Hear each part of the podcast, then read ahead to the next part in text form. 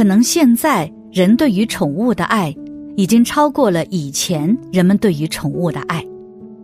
对于人们来说，很多人会把自己养的宠物当成自己的孩子。那么，对于现代人来说，将宠物当成自己的孩子，这个是好事还是坏事呢？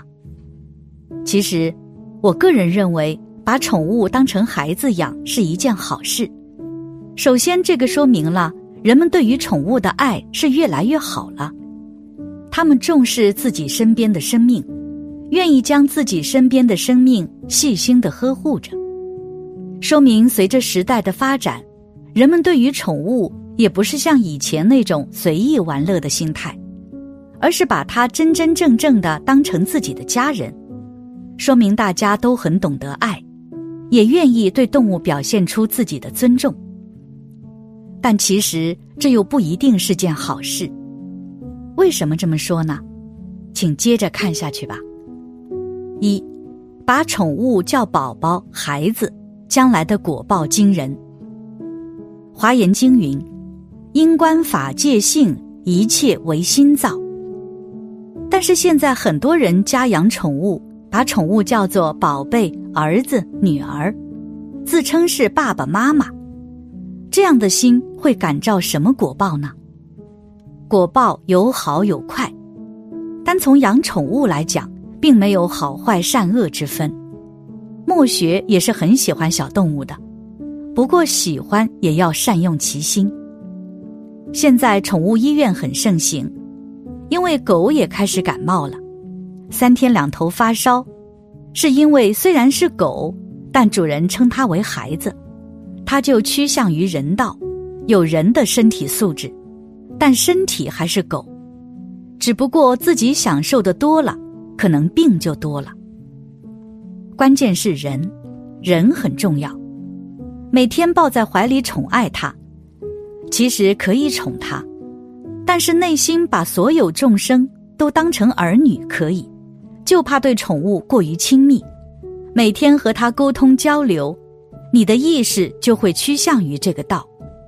宝贝儿子的叫着，那你是什么呢？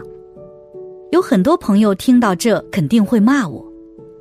其实我给大家讲这个理，你未来的道可能会投生为狗，这个是有可能的。如果你宠你的狗狗一年了，你照照镜子看看，你有没有相像呢？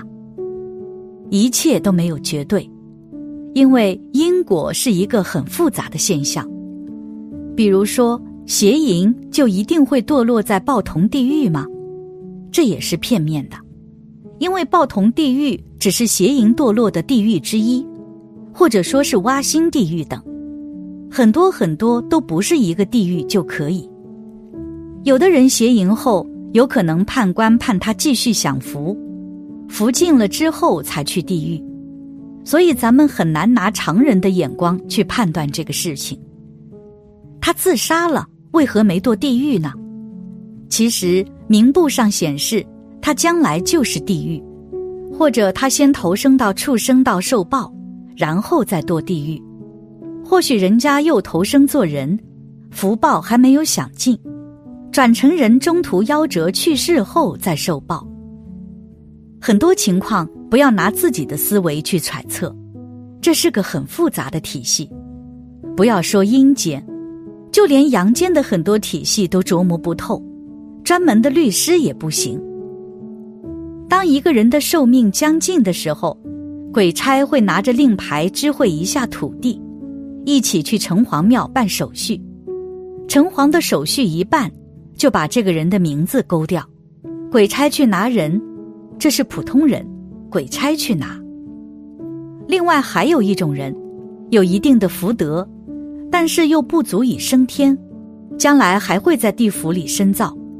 这种人不需要鬼差去拿，而是福德正神，比如土地、喜神、福神，也有可能是此人生前灵界的师傅接引他去深造，等考试通过去升天，或者再来人间做神职人员，比如民间的法师、道士或者国外的牧师等等。有些事情黑白无常或牛头马面不能勾走这个魂，因为此人所在的气场特别强大，或者说阳气强大。比如政府机构这种地方阳气正盛，但时辰又到了，鬼差很着急。所以人间有些人也兼具了鬼差的工作，就是可以帮地府办事的，去阳气比较盛的地方去抓人，因为此人寿命已经到了。但是大家不要以为你一定能活到寿命到的那一天，切记，修行人不敢说我明天再修吧，我老了再修吧，或者是我退休了再修吧。我们家人都比较长寿，我也一定长寿。这样的话，关于养宠物本身没有什么问题，也是自己有爱心。不过万物虽然平等。但他们投生为畜生是来受报的，人就是人，动物是动物。人每天把宠物抱在怀里，可以宠它。按佛家所言，众生皆有如来智慧德相，内心把所有众生都当成儿女可以。怕的就是对自己的宠物亲密过度，宠物属于畜生道，那自己的意识就会趋向于这个道。很多爱宠物的朋友看到可能会骂我，其实我只是讲这个理，我并不反对养宠物，我也喜欢养宠物，但自己的心不要越界，人就是人，这和平等不平等没有关系。二，为什么佛教不提倡养宠物？再者，这里说给学佛人听一听，佛教以慈悲为本。佛陀更是提出众生平等、众生皆有佛性的理念，但佛教是不倡导人们饲养动物的。在一行禅师所著的《佛陀传》中记述，佛陀九岁时在花园散步，忽然一只天鹅从天上坠下，流着血，痛苦的挣扎。佛陀救治了那只天鹅，整整照顾了它四天。待天鹅伤势复原，佛陀便将它放走了，并嘱咐它飞到远处，不要再被射下来。当时贵为王子的佛陀，如果选择将天鹅圈养起来加以保护，显然可以做到。可是佛陀没有那么做。佛教提倡众生平等，不仅人类有人权，动物也有相应的权利。天鹅是独立的。它不属于把它射下来的佛陀堂弟提婆达多，也不属于把它医治好的佛陀，它只属于他自己，属于大自然。把原本应该四处奔跑跳跃的动物圈在笼子里，把本应该在水中畅游的鱼儿放置在体积不大的鱼缸里，把本应在天空翱翔的小鸟放在笼子里，无疑这是对动物正常权利的损害。因此，佛教中佛陀戒规定不能饲养动物。优婆塞戒经中说：“若优婆塞、优婆夷受持戒己，若畜猫狸，是优婆塞、优婆夷得失易罪，不起堕落，不敬有作。若优婆塞、优婆夷受持戒己，畜养象、马、牛、羊、驼、驴，一切畜兽。”不做净施未受戒者，是优婆塞、优婆夷得失易罪，不起堕落，不敬有作。